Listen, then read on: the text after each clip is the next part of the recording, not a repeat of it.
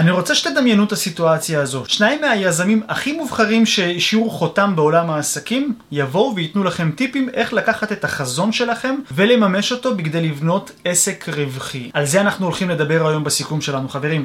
אני הולך היום לסכם לכם את הספר מגע הזהב של דונלד טראמפ ורוברט קיוסקי. אתם מצליחים לדמיין כבר מה השילוב ביניהם? פתיח ואנחנו מתחילים, חברים.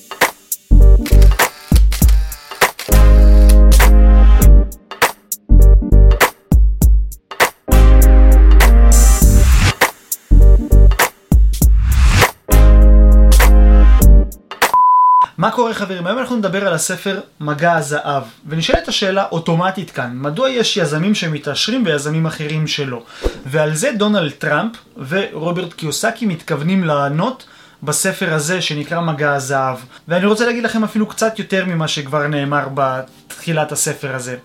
כשאני התחלתי לסכם ספרים הייתי רושם בהתחלה ביומן, יש לי איזשהו יומן גדול והייתי רושם שם ופשוט הייתי בשוק. נראה לי שזה הספר עם הכי הרבה תובנות שהוצאתי ממנו כי הם מדברים על כל מיני דברים וכשהם אומרים מגע הזהב הם מתכוונים למה הופך אותך אותך כאישיות, כמותג אישי, למותג שהוא מתבדל משאר האנשים שעושים את אותו דבר. אז תדמיינו לעצמכם שנניח ואתם מאמנים, מטפלים, יועצים, פרילנסרים בתחום כזה או אחר, ויש עוד מלא אנשים שעושים כמעט את אותו דבר שאתם עושים, רק באינטרפטציה שונה, נכון? אבל איך אתם מצליחים לספר על זה לקהל לקוחות שלכם עוד לפני שהם יצטרפו וירגישו את המוצר שלכם באופן אישי? יש הרי את העניין הזה, לפני שהלקוח, כביכול הלקוח משלם, מתחיל לטעום את המוצר שלכם, הוא לא יודע כמה אתם טובים. ועל זה הם רוצים לדבר היום, איך לבנות מותג מנצח, איך לבנות עסק מנצח, איך לבנות מנטליות מנצחת. יש כאן איזשהו סיפור השראה על דונלד טראמפ, שאתם פשוט הולכים לאהוב אותו. אבל רגע לפני שאנחנו מתחילים חברים, אם אתם חדשים בערוץ הערוץ הזה. תלחצו על הפעמון, תעשו לנו לייק וכמובן תירשמו לערוץ בשביל לתמוך בו, שיצמח ויצמח ויגיע לכמה שיותר אנשים, אנחנו ממריאים. אז זוכרים את השאלה הראשונה ששאלתי? מדוע יש יזמים שמתעשרים ויזמים אחרים שלא? אז על זה אנחנו נדבר בתחילת הסיכום. בואו נצלול לעומק הדברים שדונלד טראמפ ורוברט קיוסאקי אמרו, וזה הולך ככה. טוב, אז הצעד הראשון שהם ממליצים לנו בעצם זה mindset של יזם על. עכשיו שימו לב למה שהם אומרים, שזה באמת הפוך על הפוך ממה שמקובל לחשוב, זה מה שהם כתבו בספר, תראו את זה. אז הם שואלים, מה הופך יזם ליזם מצליח? והתשובה שלהם זה התפיסה שהוא לא תלוי במשכורת. זאת אומרת שהוא יכול לעבוד ולא להיות תלוי בכסף שהוא מרוויח או בעשירי או בחמש עשרה. זאת אומרת שהוא בונה לעצמו איזשהו חוסן מנטלי, שהוא יודע שמה שהוא נותן לעולם ומה שהוא נותן כמספק לשירות, יותר חשוב ויותר גדול ממה שהמשכורת עצמה יכולה להביא לו את זה בפיק אחד באיזה יום במהלך החודש. וזה מה שבעצם מאפשר לאותו יזם להיות חופשי מהתפיסה שהוא בעצם צריך לרדוף אחרי איזושהי משכורת.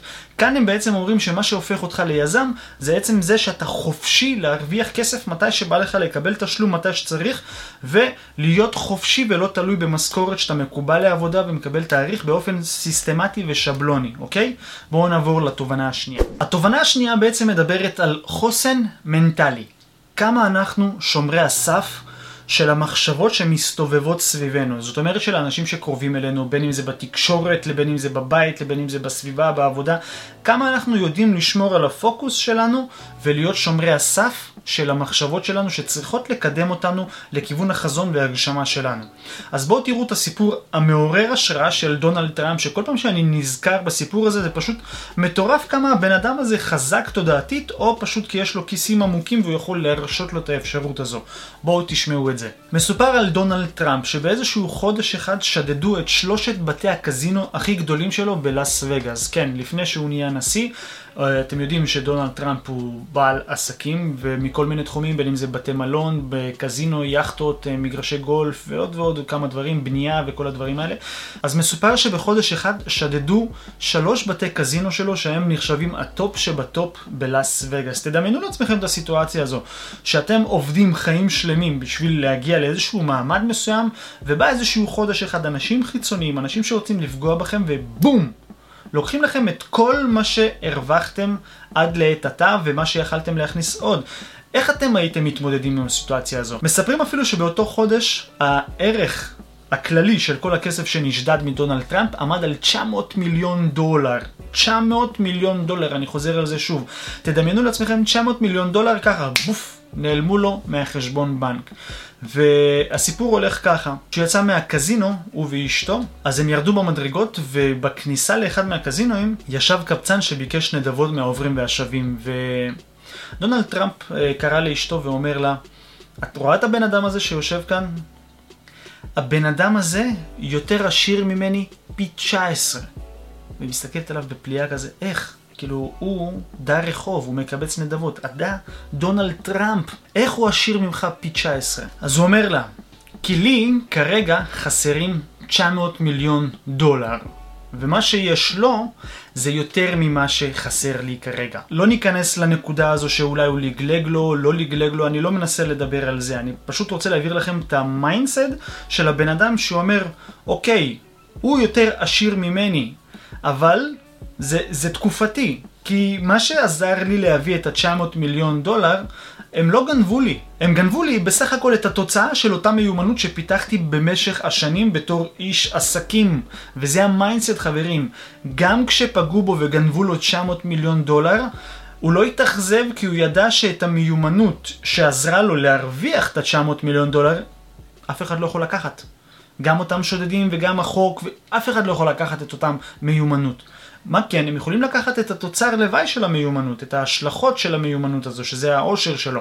ובגלל זה הוא היה מאוד רגוע והוא יכל להגיד את אותם מילים. ויחד עם זאת, מה שהוא התכוון להגיד זה שהחוסן המנטלי שאתה מסגל לעצמך, שאתה יכול להשיג את הכסף הזה בשנית, זה אחד הנקודות הכי הכי הכי חזקות שבן אדם יכול לסגל לעצמו ולא ליפול למצבי רוח ירודים גם אם חסר לו קצת כסף עכשיו בשביל לחיות ולהתקיים. הנקודה הזו פשוט משנה כיווני חשיבה. והוא ממשיך ואומר ככה, הסיבה שרוב האנשים לא מצליחים בתור יזמים היא כי הם מפחדים מכישלון יותר ממה שהם רוצים להצליח. צריך להבין שבחיים יש לנו עליות וגם ירידות. עליות וגם ירידות. ושוב, עליות וגם ירידות. זה אף פעם לא יכול להיות במדרס של מת, או רק במדרון של תלו לירידה, או רק בעלייה. כל עלייה לשם השתפרות וגם כן כל ירידה לשם השתפרות. ככה אנחנו תמיד צריכים לעלות ולעלות ולעלות בהדרגה ובמגמה שפשוט גורמת לנו להתפתח ולהרחיב את הכלי שלנו, את החוסן המנטלי שלנו. כי אומר, אם אתם רוצים להיות יזמים מצליחים, אתם לא יכולים לרצות רק להיות למעלה או רק להיות למטה, אתם צריכים לספוג את ההפסדים. ודבר נוסף, מה שהוא אומר, אתם לא יכולים להיות באמצע. בשביל להצליח אתם צריכים ללכת all in על הדבר הזה, ולקחת בחשבון שיהיו סיכונים שיורידו אתכם טיפה. אבל אף פעם אל תיתנו להם להוריד אתכם מתחת לקו האפס, המינוס הזה לצורך העניין, תדמיינו כאן קו כזה. אם אתם נופלים, אז אתם, אסור לכם ליפול מתחתיו, עד אליו, ואז עוד פעם לעלות, ו... כל פעם להעלות את הרף הזה עד שזה יהיה איזשהו גרף מאוד מאוד גבוה שהוא מדד ההצלחה שלכם. תכונה מספר 2 שכל יזם חייב. אז התכונה הזו מדברת על הדבר הכי חשוב וזה פוקוס. פוקוס, פוקוס, פוקוס. ולמה הם מתכוונים שהם אומרים את זה בספר הזה? נניח והצלחתם, השגתם את היעד שלכם שזה מיליון, אוקיי? השגתם אותו. מכאן מה? מטפסים למעלה או יורדים למטה? על זה הם מדברים, פוקוס. מה אתם צריכים להשיג גם אחרי שהצלחתם, אוקיי? זה כמו שנגיד ירדתי במשקל, אני עכשיו בעודף משקל, ירדתי במשקל. מה היעד אחרי זה? לשמר, להתחתב, לעלות במסת שריר. מה היעד הבא? ועל זה מדברים פוקוס. אל תיתנו לרגעי התהילה האלה להוריד אתכם מהמקום שאתם צריכים לדאוג ולטפח את עצמכם, גם אם הגעתם ליעד.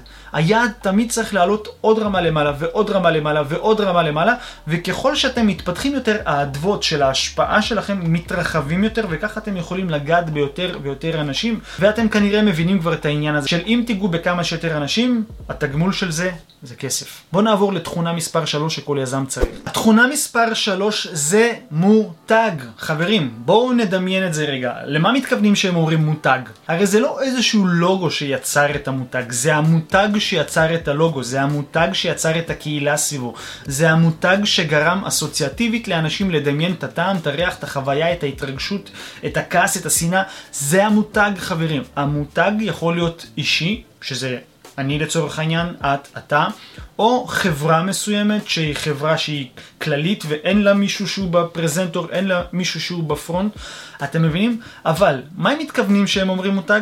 בואו נצלול לתוך הדפים ואני אסביר לכם בדיוק. הצעד הראשון בשביל להיות מותג הם אומרים, אתה חייב לשמור על מערכת יחסים עם הלקוחות שלך. כי בסופו של דבר, כמו שאמרנו מקודם, אותם הלקוחות בונים את המותג הזה, אותם הלקוחות הם המשמעות למותג הזה. תדמיינו לרגע את הסיטואציה הבאה. נגיד קוקה קולה, שזה מותג על במשקאות הקלים.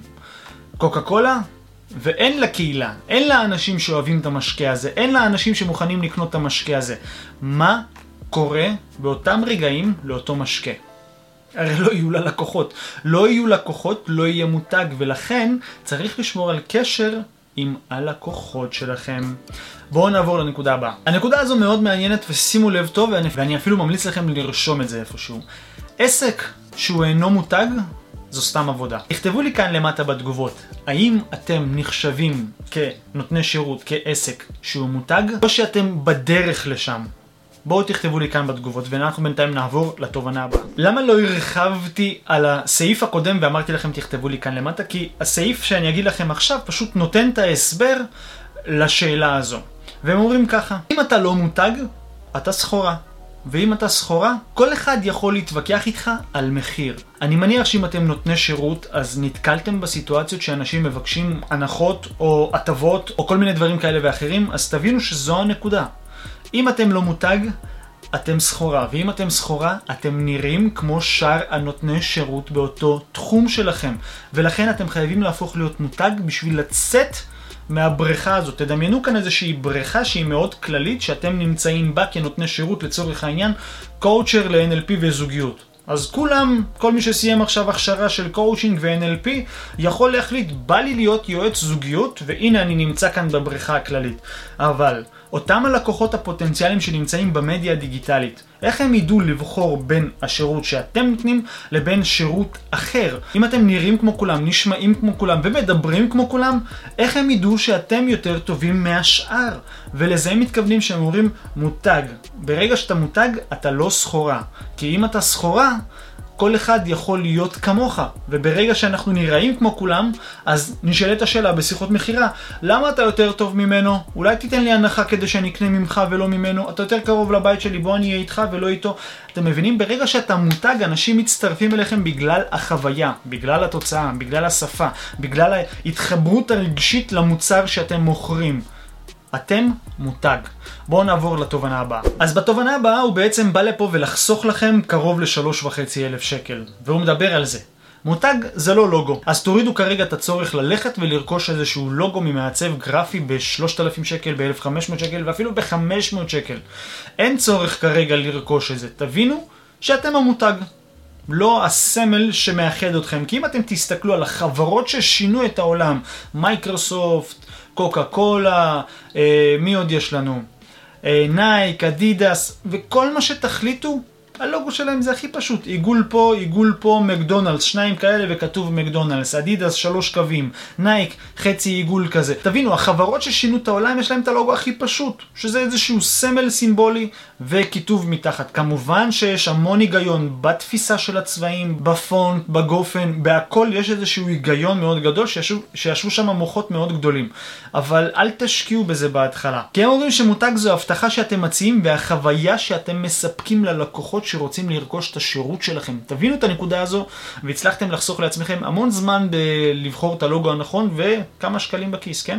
בואו נעבור הלאה. תכונה מספר 4 שכל יזם חייב. תראו, התכונה הזו באמת היא אחת הגדולות ששיפרה לי את החיים ואין לי מילים להגיד לכם אפילו כמה, זה תקשורת בין אישית. אתם כבעלי עסקים, אתם כיזמים, אתם כנותני שירות, חייבים לפתח את המיומנות הזו שנקראת תקשורת בין אישית, ואפשר לעשות את זה בכל מיני דרכים, בין אם לקרוא ספרים, לבין אם זה אה, ללכת להרצאות סדנאות, לבין אם ללמוד קורסים כמו NLP, coaching וכל מה שקשור בלהבין את עצמנו ואיזשהו ארגז כלים לקרוא את הצד השני שנמצא מולנו ולדעת עם איזה שפה לדבר איתו, איך הוא מתנהג, זאת אומרת מאיזה שפה הוא בא אליי.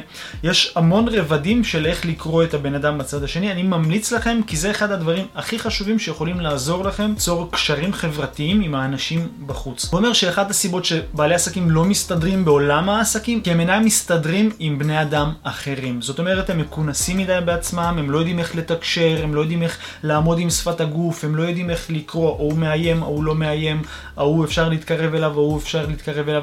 צריך להכיר את כל התכונות האלה כדי לדעת איך להשתמש בהם. תכונה מספר 5 שכל יזם חייב, זה לעשות את הדברים הקטנים. כי הדברים הקטנים מובילים אותנו לדבר הגדול. זאת אומרת שאנחנו רוצים כרגע להרים איזשהו קורס, כן? אנחנו רוצים להשפיע על יותר אנשים.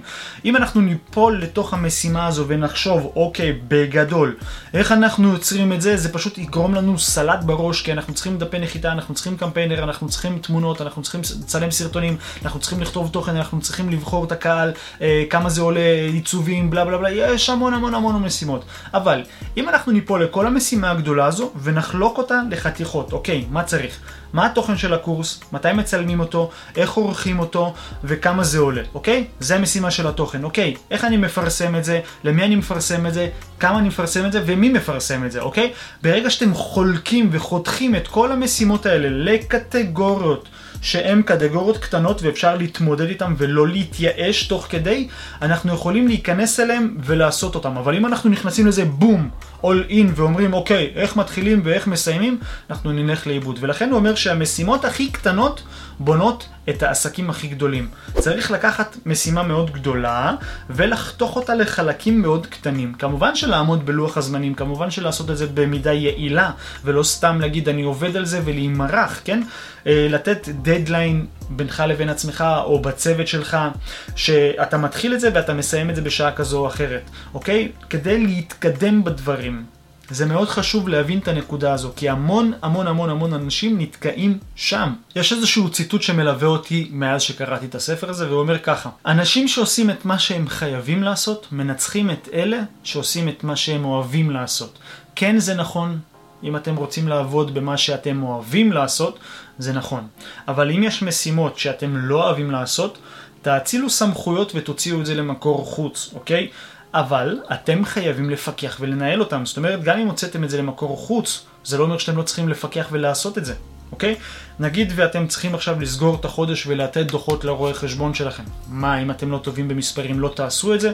אז איך תבנו אימפריה מהעסק שלכם? איך תבנו חזון ענק שיעסיק עשרות של אנשים ולגלגל המון המון כספים בחלום שלכם? איך תעשו את זה? אתם צריכים לעשות את כל השלבים, בין אם זה מכירה, שיווק, הכל הכל הכל. ואם אתם לא יודעים, זה בסדר, אפשר ללמוד, או אפשר להוציא את זה למקור חוץ, אבל עדיין אתם צריכים להיות בפרונט ולהוביל את זה. חשוב לזכור את הנקודה הזו, ובואו נעבור לסעיף הבא. כל הספר הזה שקראתי, אני חיפשתי כמה נקודות זהב, כמו שהם אמרו, תסתכלו, הרי זה מגע זהב. אז חיפשתי כמה נקודות זהב, מה באמת הפך את דונלד טראמפ למי שהוא כיום? כן, היה לאבא שלו כסף, אבא שלו היה קבלן מאוד עשיר, ורוברט קיוסקי עם הסיפור המופלא שלו בכל הספרים של האבא העשיר הבני, בכל הסדרה הזו, אבל מה באמת אנחנו יכולים לקחת מתוך הספר הזה, ושכל אחד יכול ליישם את זה? אז הם אומרים דבר כזה, יש שני מיומנות שכל יזם חייב לשלוט בהם. שימו לב מה אמרתי, חייב. לא על תקן המלצה, כל יזם, כל נותן שירות חייב לשלוט בהם.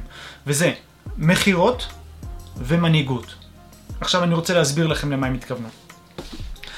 כשהם אומרים מכירות הם לא מתכוונים להיות טלפנית או איזשהו מוקד טלמרקטינג בעסק שלכם ולהוביל מכירות, למרות שזה מאוד חשוב, אל תתבלבלו. מכירות זה התקשורת הבין אישית. כן, אני יודע שיש סטיגמה כזו או אחרת ל- לעשות מכירות של לדחוף מוצרים, אבל לא. מכירות בעצם בתפיסה האישית שלהם, כן, וגם בשלי, זה להבין את הצורך של הצד השני שמתעניין בשירות שלי, ובמידה והוא מתאים לי, אני נותן לו את המוצר. אוקיי? במידה והוא לא מתאים לי, אני לא לוקח אותו. כי כשאתם מיומנים במכירות, בעצם המיומנות כאן היא לנהל שיחה. היא לשאול שאלות נכונות, היא להבין את הצורך של הצד השני. ועכשיו עם אותה מיומנות אתם יכולים לדבר עם החברים שלכם ולהוביל שיחות רצויות. אתם יכולים לדבר עם השכנים, עם קולגות, עם שיתופי פעולה. אתם מבינים? המיומנות הזו שהיא נקראת מכירות זה תקשורת בין אישית. תיקחו את זה לכאן או לכאן, אבל זה תקשורת בין אישית, אוקיי? דבר נוסף שהם אמרו זה מנהיגות, נכון? עכשיו מנהיגות כן נמדדת בסך ההצלחה שלה כשאנחנו מובילים צוות והצוות הזה זה העסק שלנו והוא הצלחה מסחררת. אבל בשביל שזה יקרה בגדול זה צריך לקרות בקטן. אנחנו בתור אנחנו. להשקיע בנו, בנו, בראש, במחשבות, במיומנות, בהכשרות, בבריאות שלנו, לעשות פעילות גופנית, לדאוג למזון שלנו כדי שיהיה לנו אנרגיה נקייה בגוף, אה, לדאוג לזמן פנאי בטיול בטבע, לנקות את הראש קצת, לדאוג לגוף, בין אם זה אה, שחיות, מסאז'ים, כל הדברים האלה בעצם זו השקעה. אם אנחנו רוצים להנהיג אנשים בגדול, אנחנו צריכים להנהיג קודם כל את עצמנו. ומתי שננהיג את עצמנו כמו שצריך וניתן לגוף שלנו, שזה הכלי הכי חשוב בחיים שלנו, ניתן לו את המאה אחוז, הוא יתגמל אותנו במאה אחוז, ואנחנו נוכל לקחת את אותה מיומנות ולהשפיע על אחרים. בואו נעבור הלאה. אז בספר שאלו גם את דונלד טראמפ, אוקיי, איך אני יכול להיות בדיוק כמוך? מישהו שאל אותו שם והוא אומר ככה, כל יזם חייב להתבונן בתוך עצמו ולשאול את עצמו, מה הכישרונות שלי שאני יכול לתרום לעולם? שימו לב איזה גאוני זה. כל אחד מאיתנו יש לו כישרון שברגע שהוא יחליט שהוא רוצה לחשוף את הכישרון הזה ולהשפיע על כמה שיותר אנשים, זה התגמול שלו, להשפיע בעזרת הכישרון שלו. ובגלל זה לכל אחד מאיתנו יש סיפור חיים, שהסיפור חיים זה בעצם סיפור ההצלחה שלנו. אנחנו פשוט צריכים לחלוק אותו עם אנשים אחרים, אנחנו צריכים לבנות על זה איזשהו בסיס של סיפור, סיפור השראה, ולמכור את התהליך הזה שאנחנו פיתחנו סביב הנושא הזה. ושימו לב, רוב המאמנים, מטפלים, יועצים, כולם נכנסו לתחום הזה לא במטרה להיות מולטי מיליונרים, הם נכנסו לשם מתוך שליחות ובנו עסק סביב הרעיון הזה. כמובן שצריך לבנות עסק שהוא עומד יציב בכל מיני טלטלות כאלה ואחרים, אבל הם הצליחו לבנות את הקונספט הזה סביב הסיפור חיים האישי שלהם, אוקיי? סביב איזושהי מצוקה שהם רצו לפתור, סביב איזשהו צורך לעשות שינוי בחיים שלהם האישי, או של מישהו מהמשפחה, או של מישהו מהחברים. זה תמיד עובד בצורה כזו חברים. בואו נעבור הלאה. אז בשביל לעזור לאותו בן אדם ששאל אותו לגבי הציטוט הזה, כאילו איך הוא יכול להיות כמו דונלד טראמפ, והוא אמר לו שבעצם לכל אחד מאיתנו יש כישורים שהוא צריך לתרום לעולם, אז הוא אומר לו ככה, שלושת השאלות שאתה צריך לשאול את עצמך, אחד זה, למה אתה עושה את מה שאתה עושה? שתיים, איזה בעיה אתה הולך לפתור לאנשים? שלוש, מי או מה המתחרים שלך? וכאן הוא נותן את הדגש על תהיה שונה. אוקיי? בואו נעבור הלאה. אז נשאלת השאלה בתוך הספר הזה, איך מצליחים תכלס? הלכה למעשה, אוקיי, קיבלנו כלים. איך מהכלים האלה עושים הצלחה? והם נותנים כאן כמה דגשים. בואו ניכנס לעומק הדגשים האלה. הוא אומר שכולם טועים. תצאו מנקודת הנחה שכולם טועים. אין אנשים שהם רק צודקים. ולכן הוא אומר, גם כשטועים, תלמדו מה קרה עם הטעות הזו, למה היא באה ואיך משתפרים משם. הנקודה הנוספת היא, הוא אומר, לפעמים המפתח למציאת הזדמנויות היא להבין את הבעיות של האנשים אחרים. תחשבו על זה שכל מוצר שהתפתח כיום, כל שירות שיש היום, זה פותר בעיה למישהו אחר. אם זה לא פותר בעיה, הוא לא ימכר, אוקיי? מצליחים להבין את הנקודה הזו? בואו נעבור הלאה. הוא אומר, כדי להצליח בעולם היזמות, האדם חייב להיכשל ללמוד, להיכשל, ליישם, ללמוד ולהתפתח ולהמשיך הלאה. אני יודע שזה קצת מערער כי הם מדברים המון על כישלונות, אבל חברים, תבינו את זה, אם דונלד טראמפ ורוברט קיוסקי אומרים לכם את זה, אני בטוח שיש עוד המון המון המון אנשים עשירים בעולם שאומרים את אותם נקודות, אז uh, צריך לקחת את זה קצת בחשבון ובפרופורציות. גם אם נכשלתם כרגע והפסדתם סכום של כסף, וגם אם נכשלתם ולא הצלחתם באיזשהו מיזם ופרויקט ובקמפיין שלכם ובלה בלה בלה בלה בלה, תדעו שזה תמיד פרופורציונלי. תמיד אנחנו צריכים לקום מאותה נקודה שאנחנו מרגישים את הכישלון ולדחוף את עצמנו למעלה. בואו בינתיים נעבור לנקודה הבאה. הוא אומר את זה, אם תצמח מבחינה אישית, תצמח מבחינה עסקית. זוכרים את הסעיפים שדיברנו עליהם בספרים הקודמים שסיכמתי על כלי השפע, גם בקבלה לומדים את זה, גם בעולם ההתפתחות אישית. כלי השפע, ככל שאנחנו נעצים את כלי השפע שלנו, זאת אומרת שנהיה חזקים מנטלית, שנהיה חזקים בהתפתחות האישית שלנו, כלי השפע יגדל, וככל שהוא יגדל יותר אנחנו נוכל להכיל יותר לקוחות, נוכל להכיל יותר עומסים ולחצים, נוכל להכיל יותר אנשים כדי לספק להם את אותם שירותים שאנחנו רוצים לספק. בואו נעבור לנקודה הבאה. יש כאן איזושהי נקודה מאוד מעניינת, שימו לב, והיא נקראת מוטיבציה להתחיל. זה אומר ככה, כל אחד יכול להיות יזם כיום, אפילו ילד בן 10 שמחליט לכסח את הדשא לשכנה שלו תמורת 10 שקל, אוקיי? כל אחד יכול להיות יזם היום. השאלה אם הוא יהפוך להיות יזם על שהוא יגדל, היא השאלה מה הוא יעשה עם הכסף שהוא קיבל באותו רגע. שימו לב לזה, מה הוא יעשה עם הכסף שהוא קיבל באותו רגע? הוא יבזבז אותו או שישקיע אותו, בין אם זה ברכישת מותגים אחרים או בלהשקיע בעצמו כדי להיות יותר בעסקים שלו. מעניין, נכון? בואו נעבור הלאה. אז לנקודה הבאה קוראים הנוסחה של דונלד טראמפ ורוברט קיוסקי. ובנוסחה הזו הם אומרים בעצם שהיא תעזור לנו למנף את הכסף שלנו. והיא הולכת ככה. לפני שאני מגלה לכם את הנוסחה, אני רוצה לתת לכם את הציטוט שעוטף את הנוסחה הזו. יזמים צריכים לדעת כיצד להוציא כסף בכדי לייצר עוד כסף. ציטוט מעניין?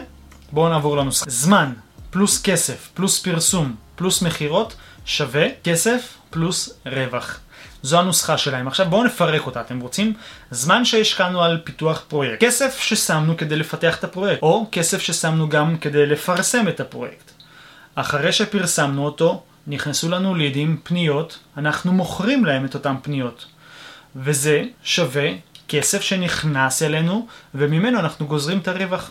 פשוט מאוד, מכירים את זה שיש איזשהו וובינר ואז מוכרים לכם מוצר, אותו תהליך, קוראים לזה סיסטם עסקי, זה יכול להיות בכל חנות, יכול להיות בכל חנות דיגיטלית, בכל עסק, זה יכול להיות באופן אחר. יש מלא סיסטמים שאפשר לבנות על כל עסק, אבל מה שהם הביאו כאן זה ממש גאוני, וטוב לדעת שגם בספר הזה יש המון כלים שיכולים להיות פרקטיים, גם בתקופה שלנו, כן? אוקיי חברים, אז עד לכאן היה הסיכום שלנו של מגע הזהב של דונלד טראמפ ורוברט קיוסאקי. תכתבו לי כאן למטה מה אתם חושבים על הספר הזה, ואיזה תובנה לקחתם מהספר הזה.